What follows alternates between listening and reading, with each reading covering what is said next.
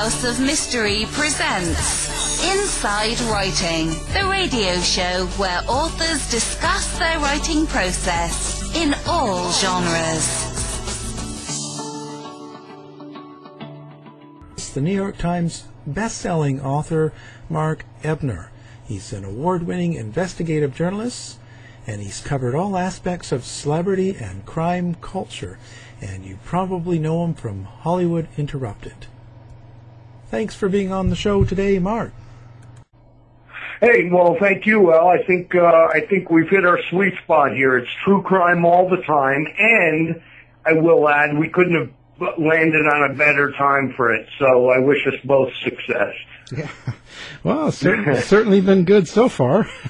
Yeah. Yeah. Hey, well, you know, you see what's happening with, American, the OJ series. A lot of these shows are getting play that, unimaginable play.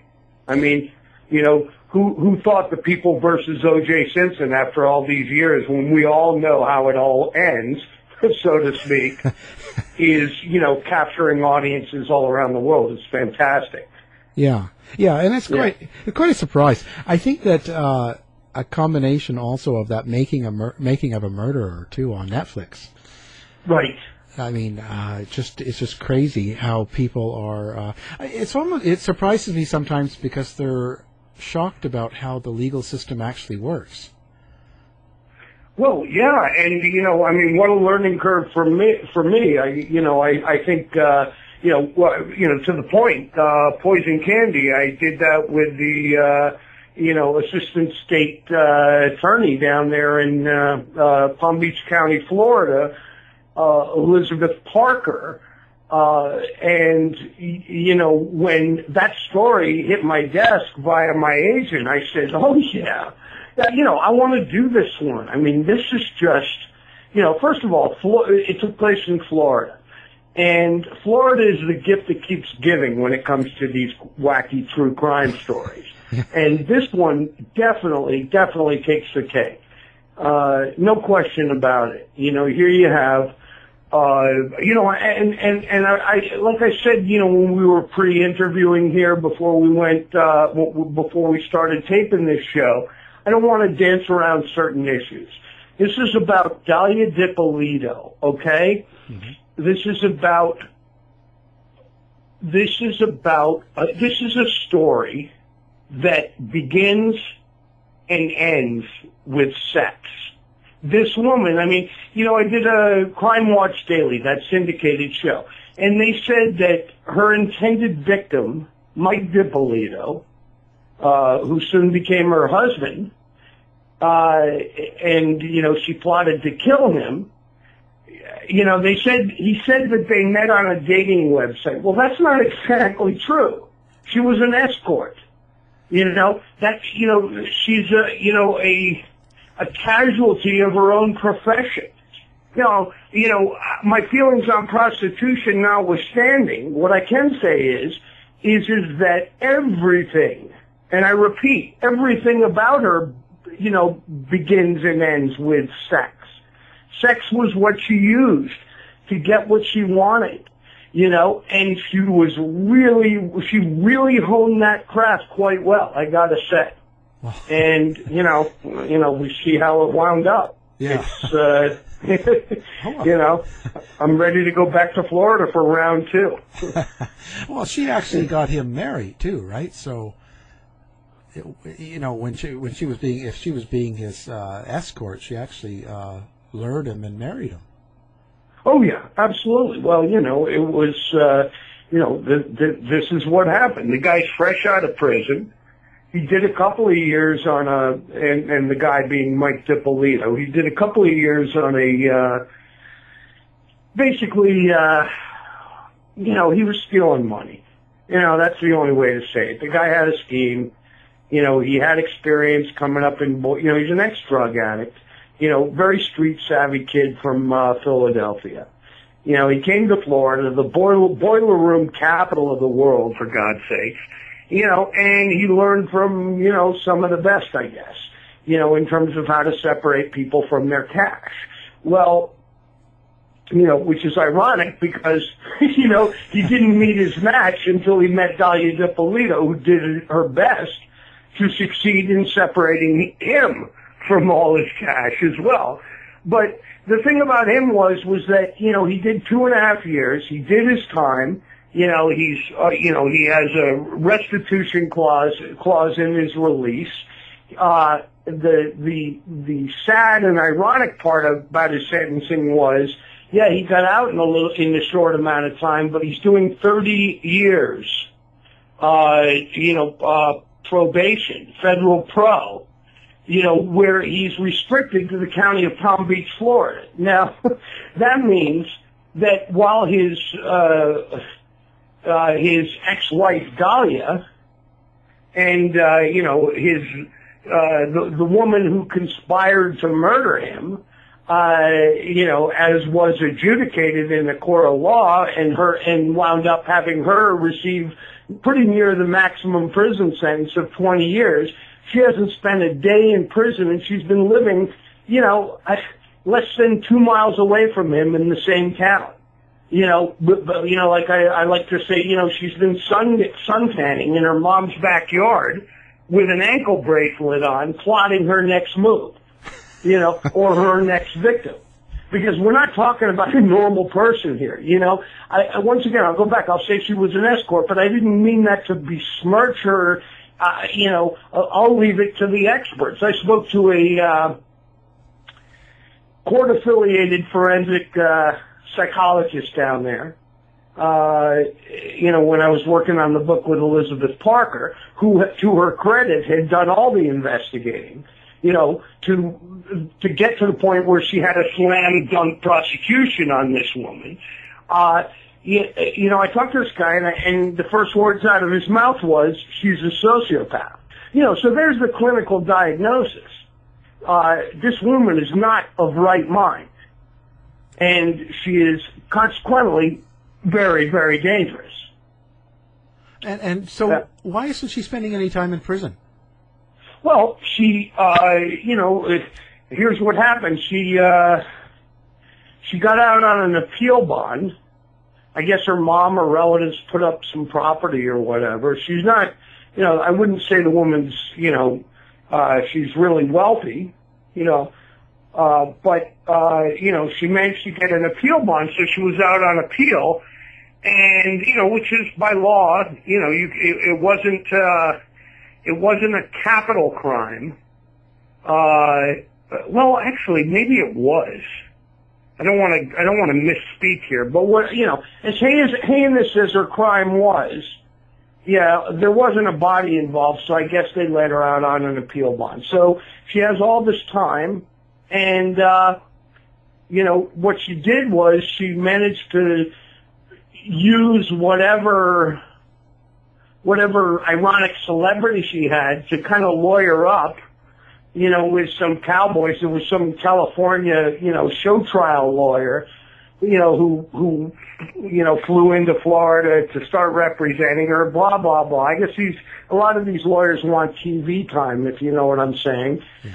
And they managed to get her original conviction thrown out on a couple of technicalities, one involving voir dire, jury selection, and the idea that, you know, the defense wasn't allowed to ask certain prospective jurors if any of the pretrial publicity had, you know, affected them or you know, their decision-making process in any way.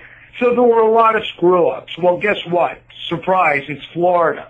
You know, lawyers and cops down there are screwing up all the time in case no one hasn't, you know, noticed. However, once again, it still leaves me head-scratching that she hasn't done a day in prison, you know, when the fact is that the case was airtight against her. Like they say, videotape doesn't lie. Yeah, yeah. Yeah. Well, you know, but what's she saying? She's saying, from what I heard, that she was just acting in a reality. Well. It wasn't real. It was for a reality TV or something. Yeah, it was the reality show defense, which her, you know, her original trial attorney, you know, that's what he put out there, and it was pretty weak, you know. It was like, yeah, it was, the way things played out was kind of surreal, that the local police department decided that once they knew she was plotting to kill her husband for sure, you know, from direct, you know, eyewitness sort of evidence being brought before them by one of her lovers, you know, yeah, she's married to Mike Dippolito, but you got to believe she had more than one side pieces, as it were, going on in her life. You know, other than men that she could use and, you know, abuse without them even knowing it. This guy, you know, who had an ongoing relationship with her, his name is Mohammed Shahada, basically, he, you know, owns some convenience stores down there in Palm Beach County, and he also, you know, he's... you know, he had actually been on television. He had appeared as a glorified extra, maybe in a couple of episodes of that show, Burn Notice. You know, so there was this air of, like, drama around her life. But at the same time, this guy realized she was serious. She wanted to kill her husband, and she proved that to him on several occasions, blatantly. You know, he went to the cops. And, you know, he pretty much, you know, let them run the show, and they signed him up as a confidential informant before he had a chance to think about it. And, you know, then they're orchestrating this big sting on her. You know, and the idea was that they were going to go along with the ruse. He was going to be wired, and there would be also be videotaping, because most of their business took place in a car. You know, and they were going to collect evidence to the point where the Boynton Beach Police Department took one of their own, an undercover cop by the name of Woody Jean, and had him pose as a hitman and actually have her you know, get on tape her giving money to Mohammed Shahada to hire a hitman and purchase a weapon. You know, they had this already. They could have, you know, they would have had a strong case right there, because once money changed hands, you know, with her, you know, stating her objective, that should have been enough. But this is where we get into reality show territory. Boynton Beach Police wanted to keep the drama going. They wanted to keep the ruse going because, well, yeah, the argument could be made that they would be strengthening their case, but really what it was they had some PR chick, Stephanie Slater's her name, unbelievable that she's still employed by the department, the Boynton Beach Police Department in Florida. She's the PIO, the Public Information Officer. She's basically a spokeshole for them, you know, a flack, yeah, as it were. You know, she decided to, you know, that since Boynton Beach Police Department had invited the television show Cops to ride along on this extraordinary case, you know, and film, actually tape the sting operation, which had them eventually setting up a crime scene, supplying a fake hitman and everything else to the designated date when this murder was supposed to take place. They let the hitman call the shots, and he said, "I need you out of the house on this day at this time, and I need a key to your house. I need to be able to get in, blah, blah, blah." On the designated date where this alleged hit was supposed to go down, she cleans the house out of $80,000 worth of jewelry and almost everything that's of value to her, and she goes to the gym.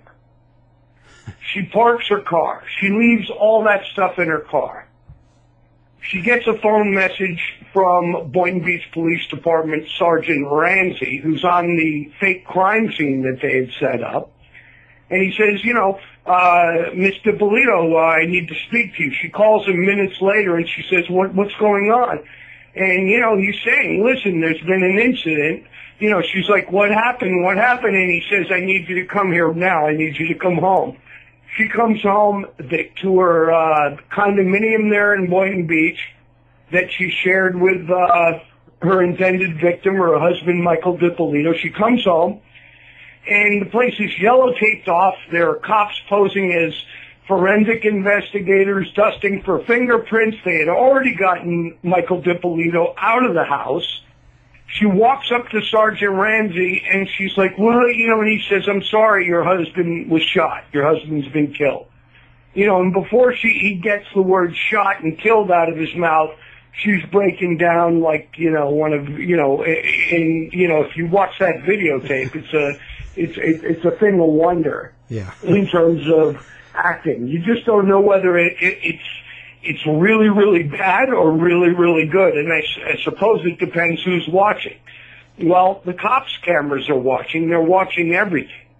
So anyway, the point is that the police department pretty much screwed the pooch on their own credibility by allowing a videotape to go up, you know, of, you know, videotape that they had collected that was actually evidence.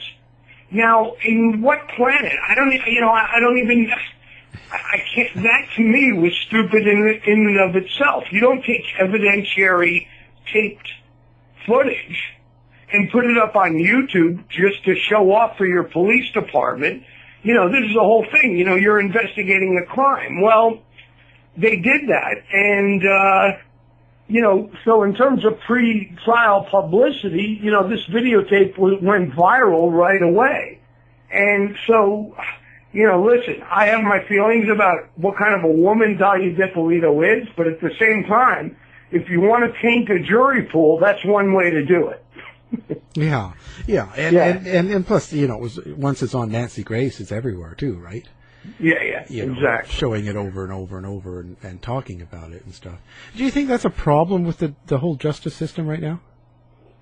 Well, I think that, you know, listen, I live in Los Angeles. You know, I cover Hollywood and crime and the intersection thereof. You know, and, you know, I've seen more show trials go south than, you know, you can imagine. I mean, you know, you go to OJ. You know, you go to, you know, anytime there's, you know, this, you know, basically what there is, there's just a lot of, you know, popcorn eating time and a lot of unnecessary drama that goes into these things. And it's manufactured by the people who are supposed to be doing their jobs and meting out justice. And, you know, you see it all the time. And it's unfortunate. And hence, you know, her reality defense, you know, actually, it's sort of like, you know, you sit back and you go, how absurd is that? You know, she's saying that she was in a reality show, but was there a reality show company involved? No. Was there, you know, any working scripts or, you know, shoot dates or call sheets or all the things that go into production of these shows? There was none of that.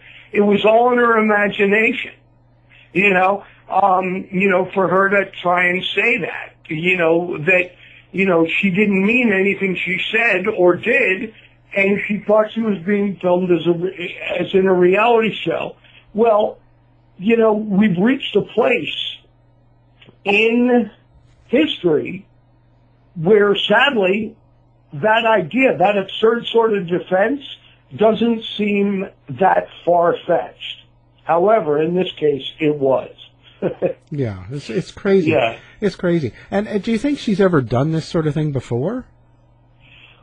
Well, yeah. I mean, you know, there's no question that she's used men, you know, for her own ends. You know, prior to having, you got to understand, she didn't wake up one morning and say, I want to kill my husband. No. She had to first, in a span of, you know, 6 months. I mean, these two were newlyweds. She had to get his money first.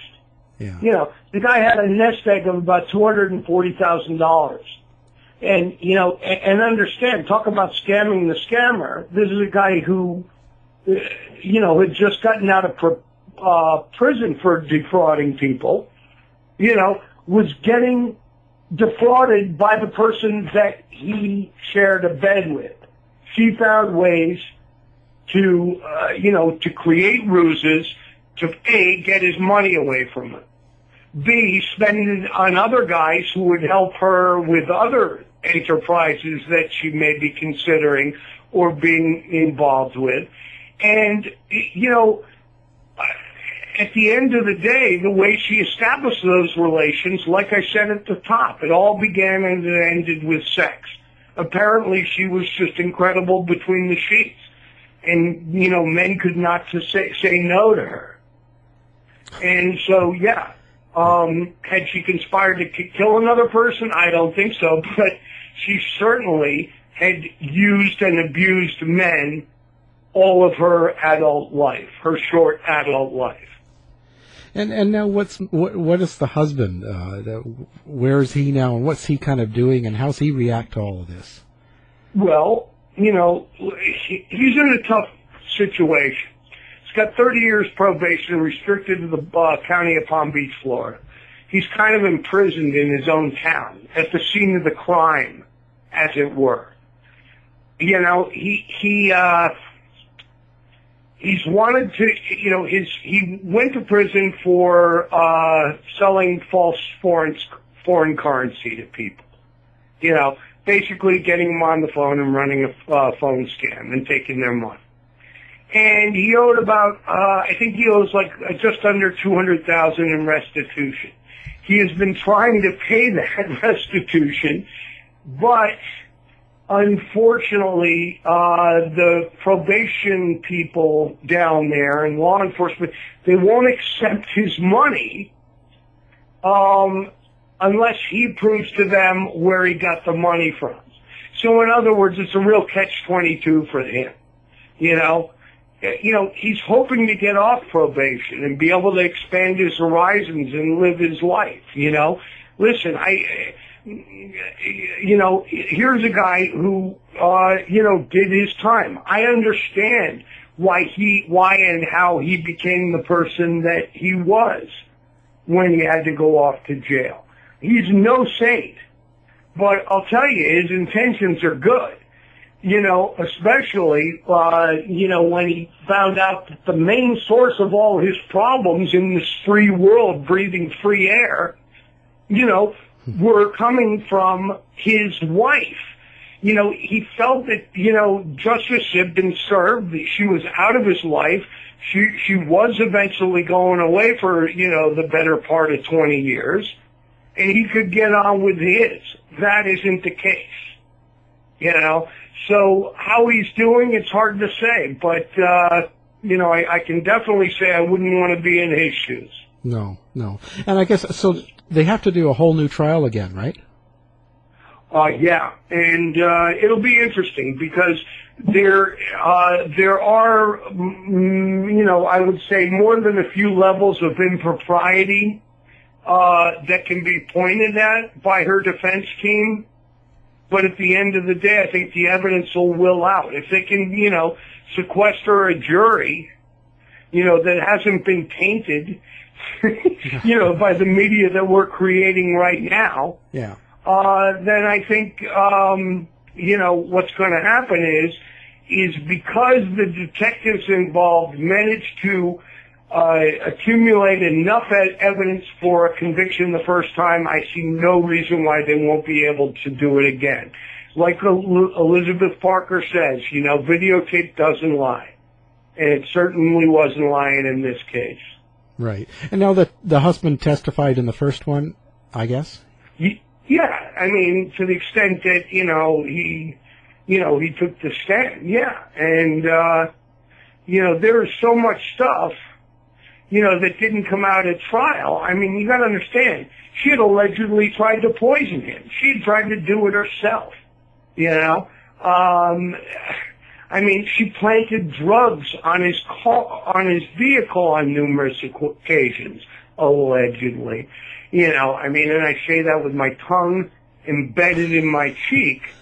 But you got to understand, her whole mission was to get her, once she had his money, was to get him out of her life, whether it meant having him sent back to prison, or her end game was to have him, you know, have him disappear, have him killed. And she almost succeeded, didn't she? Yeah, oh yeah. And she got actually the name of his place put in her name too, right? Like that. Oh yeah. Yeah, but now that was kind of ridiculous. Yeah, they went to a trust lawyer, I guess, or you know, someone who could handle the deed transferal, and he was like sitting there thinking to himself, well, you know, I don't understand why, you know, I'll take your $150 to do this deed transfer, but you know, when he did that, it should have been clear to both of them that she, even though that the deed is transferred into her name, she can never sell the place, you know, without permission of the original owner, being her husband, Mike. In other words, she may have the deed, she may have a piece of paper, but does she own that house to the extent that she could, you know, sell it or profit from it? No.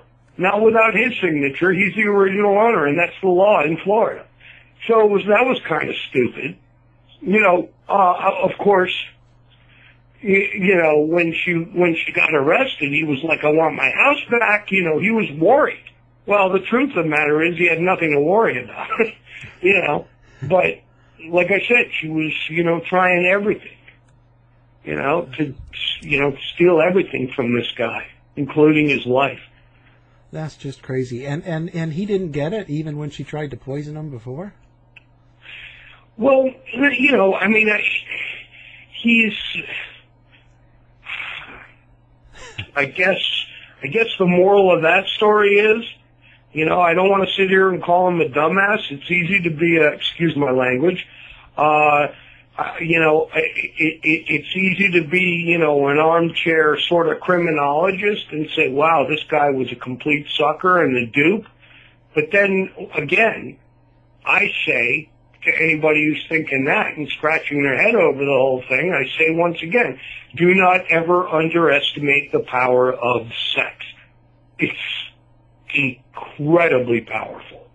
And, you know, that is a career that she had. I mean, if there's anything she studied, she may not know about deed transfers and, you know, and reality TV, but she knows, you know, she knows how to exert power over men to the point of destroying them. She knows it well. Wow, that's quite a story. Yeah. Yeah. Yeah. Yeah. And now the book's out now, right? Yeah, actually it came out in 2014. It's enjoying a resurgence now. It was a tremendous learning curve for me. I had the advantage of working with the woman who prosecuted the case, a really good investigative prosecutor. You know, and then I had all the files. I mean, it was like you couldn't have handed me a better story to be able to put my pen to, because it was all there due to the, you know, investigative work of the prosecutor. You know, I hope that the book sees further life. I encourage your listeners to pick up a copy. Poison Candy, The Murderous Madam, Dalia Dippolito's Plot to Kill is available on Amazon.com, Amazon.ca, direct from the publisher, Ben Bella Books. You know, you can get that book anywhere. And, you know, it's definitely some worthwhile reading, because no matter how much you think you know about this creature, Dalia Dippolito, and what she managed to do within a 6-month period, you know, to her husband, let that be a cautionary tale that everyone should read. You know, that's all I can say. Yeah. Yeah. And so you've been doing Hollywood Interrupted, well, Hollywood Interrupted I did with the late, great Andrew Breitbart back in 2004, 2005. That was when, you know, our New York Times bestseller, and I only say that not to boast, but it is definitely something that you know, any author should aspire to if they want to make their parents proud. You know, I think it means a lot more, you know, to your legacy than it does at that exact moment when you hit that list. But yes, Hollywood Interrupted was a, our thesis was that celebrity is a disease, and that with Andrew Breitbart coming from the right and me coming from the left, we both met on the same page with our mutual loathing for Hollywood. And we decided to stage an intervention of sorts, and that's how we came up with Hollywood Interrupted and our laundry list of, you know, crazy, if not criminal, Hollywood behavior. You know, and then after that, I struck out on my own and did a gnarly true crime book called 6 Degrees of Paris Hilton, which is available from Simon & Schuster. And then we did We Have Your Husband, which is a kidnapping case with the late Jane Garcia Valseca, who managed to get her husband, who had been kidnapped in Mexico, managed to get her husband back after he was literally imprisoned in a box buried under the ground for 6.5 months. That was made into a Lifetime movie of the same name, We Have Your Husband. And then I did, went up to Canada and I did Being Uncle Charlie with Bob Deasy, a guy who in the OPP, which is, as you know, is Canada's version of the state police, had a, you know, illustrious 25-year career where he very rarely came out from being undercover. Consequently, he managed to take down the Italian mafia, Hell's Angels, all sorts of drug dealers, you know, just some great, great stories. And he perfected something up in Canada which is known as Mr. Big. Should I explain what Mr. Big is? Yeah, because you can't leave us without explaining that. Yeah, it's pretty good. I mean, well, Being Uncle Charlie, Random House Canada, collaboration that I'm really proud of. Mr. Big is essentially where the undercover agent poses as, as the big criminal, the top dog, the gang leader, the top mafioso, if you will. And, basically what he did was, they use it to solve cold cases. And in this case, you know, it was a murder. And basically the way the Mr. Big operation works is he's all blinged out. He's got the gold chains and, you know, rented a suite at the Four Seasons. Meanwhile, him and his other undercovers had been nurturing this suspected murderer, you know, on the street, you know, to do their bidding, you know, so they would stage, you know, like a tractor-trailer heist, you know, some crimes, and have him involved with it, using their own money, their own vehicles, and their own resources, you know. And so this low-level guy who they suspect of committing a cold case murder, you know, all of a sudden feels like he's moving up in the organization, to the point where one day he's been summoned by Mr. Big and taken up to that hotel suite. And he sits down, he's nervous, he's meeting the Big Cheese. And the Big Cheese is actually our undercover guy, my co-author Bob Deasy, who says, you know, listen, you've been doing some great work for me out there. You know, I want you to be part of this thing of ours, if you will. You know? And the guy's getting excited. Oh, my God, I'm moving up. This is great. And he says, listen, but, you know, I'll tell you, you're sitting up here with me, and I know that if you walk out that door and you hit the street and you get pinched on the street, the first name you're going to give up is me. And the guy's like, oh, no, I'm not a rat. Yeah. And he says, yeah, shut up. You're a rat. Okay, we're all rats. But here's the thing. You're going to give me something of equal or greater value. You know who I am. You know what kind of operation we're running here. Now I got to hear something about you. And he had the guy confessing to that very murder inside of 15 minutes. And that's the Mr. Big scam in law enforcement in Canada. Down here, they call it entrapment. But up there, you know, it's a finely honed law enforcement tool. So anyway, that was a fun book. And, you know, just sitting here looking for my next one. How do you find these? Like, these all seem very different in their subject. So how do you, what leads you to them? Well, a lot of times, you know, for books, a lot of time it's as simple as, you know, something coming across my agent's desk that will get me involved with a collaboration.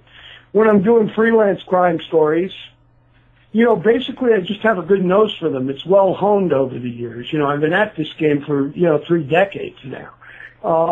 And I have a pretty good sense about what makes for a good story. So, you know, I think it's a combination of my own wits and decent representation. Right, right. Yeah. Yeah, and so, now you're doing the website too, Hollywood Interrupted, aren't you? Or yeah, you know, I mean, I have HollywoodInterrupted.com. It was basically a placeholder site. You know, I have broken some stories on there. Certainly the biggest one would be Bill Cosby. You know, I'm not going to say I was the first, but I was certainly pretty early on in 2006. You know, I had on-the-record sources saying that they drugged him and raped him. I mean, that he, Bill Cosby, drugged and raped him. And I put it out there, and I was met with silence. Nobody wanted to go after Cosby. My own agent, I was at William Morris at the time. I floated the idea as a book, you know, and she started screaming at me. She was like, "Ebner, do you realize Bill Cosby's been a client of ours for over 5 decades?" And I'm like, "So what?" You know, I felt like, you know, Hannibal Buress must have felt when he just stood there like and said on stage, "Yeah, but he's a rapist."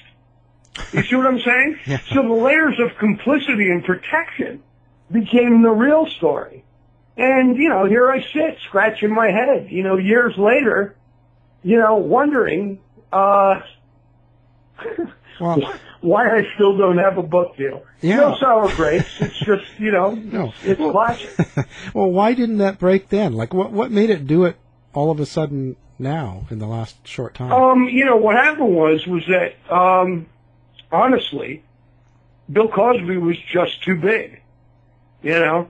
I mean, you know, I don't, you know, I had heard rumors, but, you know, once I had actual sources, multiple sources, you know, I did what a journalist is supposed to do. I ran with the story. I couldn't find an outlet for it, so I published it myself. Well, here we are in 2016. It was only last year that Daily Beast republished my story under, you know, "I warned you about Bill Cosby."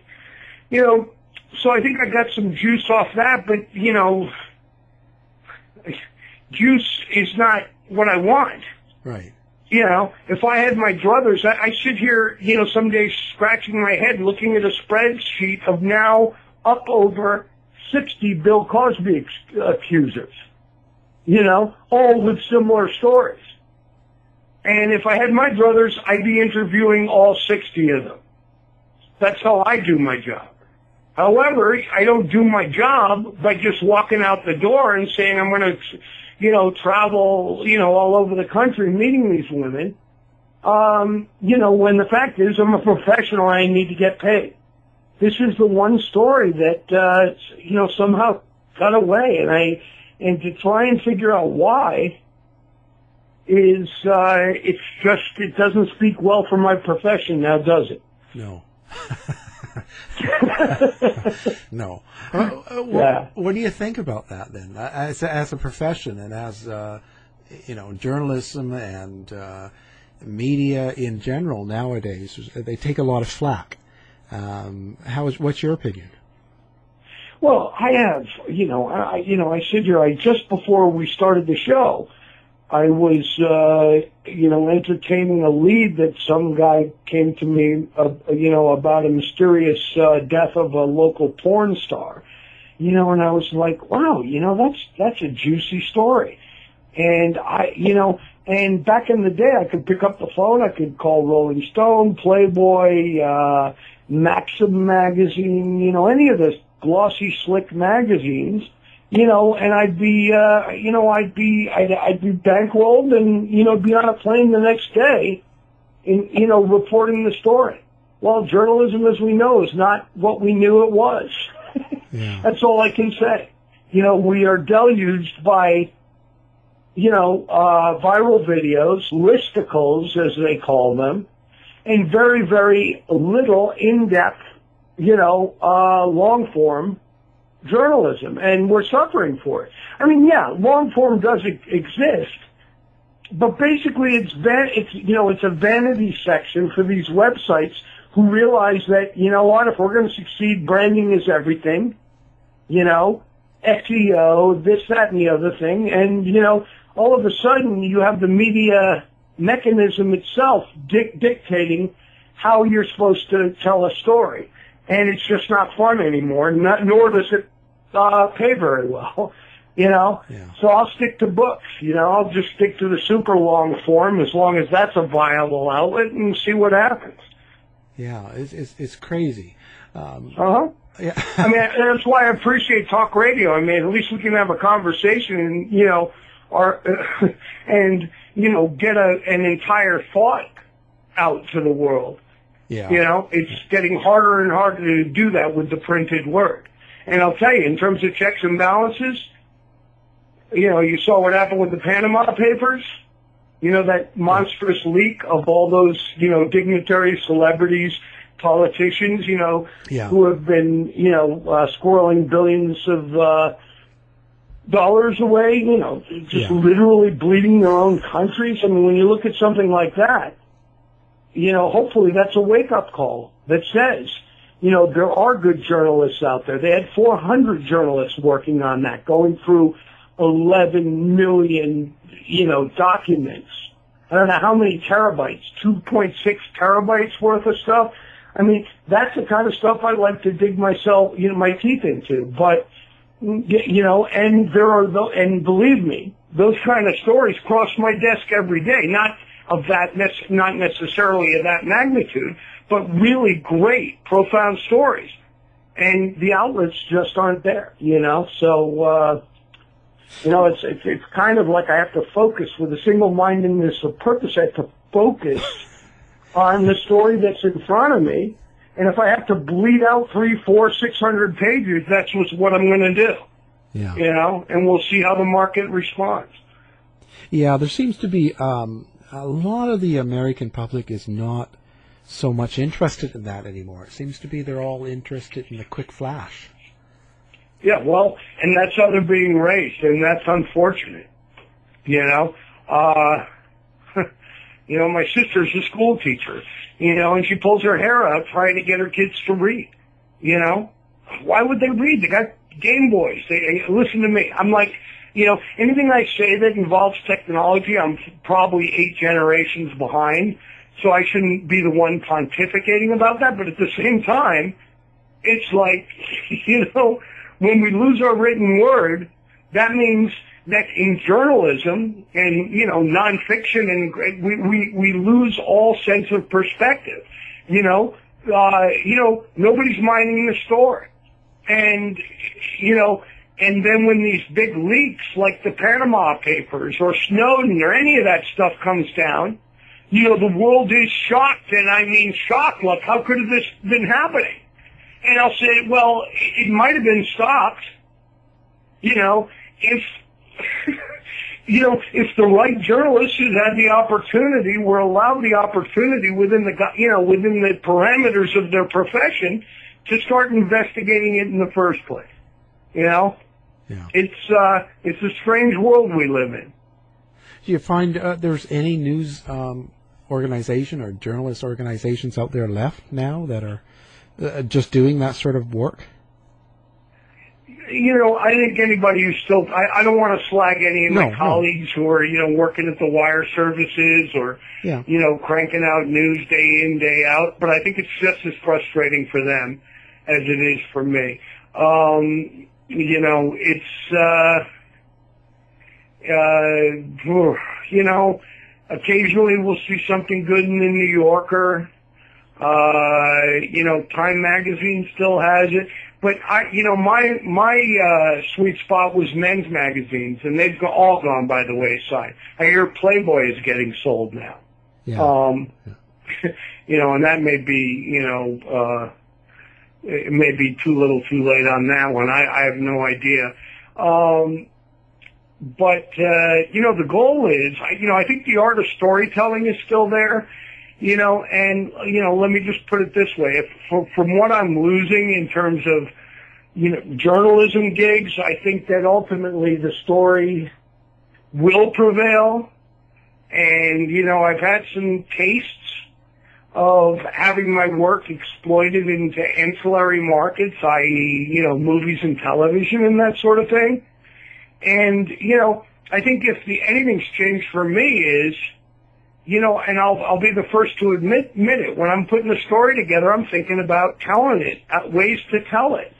And, you know, and it also affects my writing. Good, bad, or indifferent, I'm writing for, you know, ultimately for the payday, which is going to come, you know, from publishing a piece, whether it's on my website, HollywoodInterrupted.com, or some magazine, or some website, or a book. Ultimately, I'm not paying my rent until some sort of deal is made where the real money comes in, and the real money still, and it's true to this day, comes from Hollywood. What they do with your work after that, listen, if my refrigerator's full, my rent is paid, and my wife and I can take a vacation in August, then so be it, you know? Yeah. But, you know, I'm looking to other media is really where it's at. Yeah. Is there anybody that inspires you right now? Yeah, just I have to say, I would have to say Gay Talese. You know, he just, you know, this is a senior man of letters. He's taken some heat. He's been called a sexist because he publicly said that no woman writer has ever inspired him. I heard he's walked that back. But, you know, I don't find that to be sexist. I just think it sounds like a guy who maybe doesn't read all that much. He's too busy writing great stories and books, you know. He has a piece, I'm trying to remember the title in it. It's about a voyeur that he had met in the 60s. It's in the current issue. You can find it online in the New Yorker.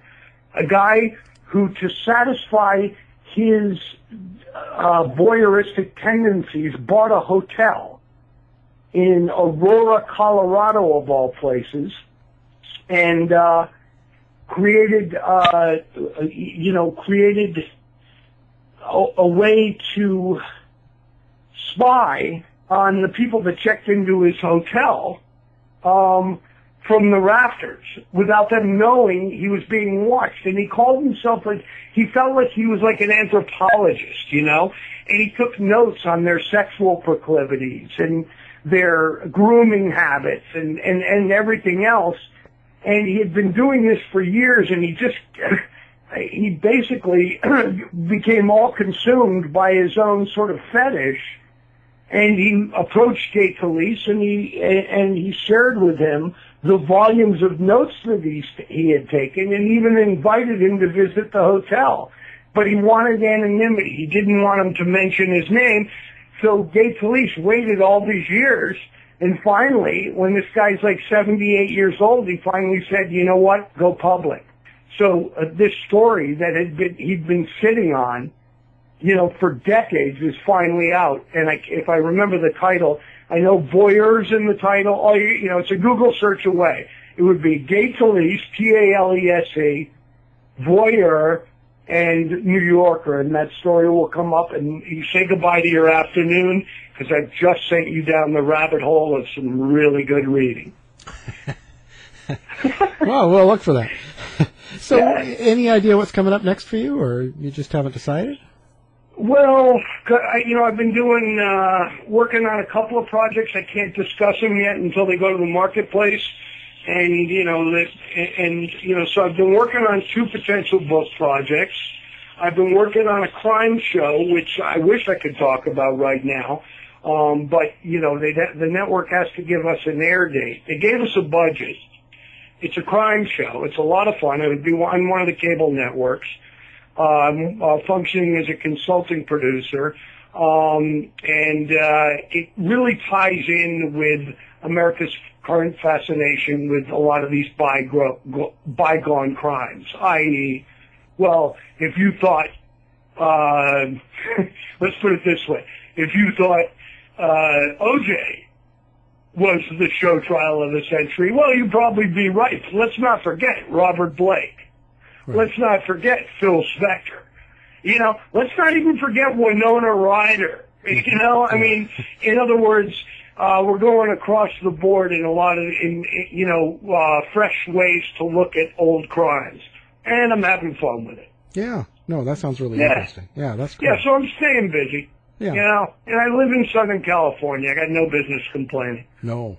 Yeah. Except for you need a little extra water. Yeah.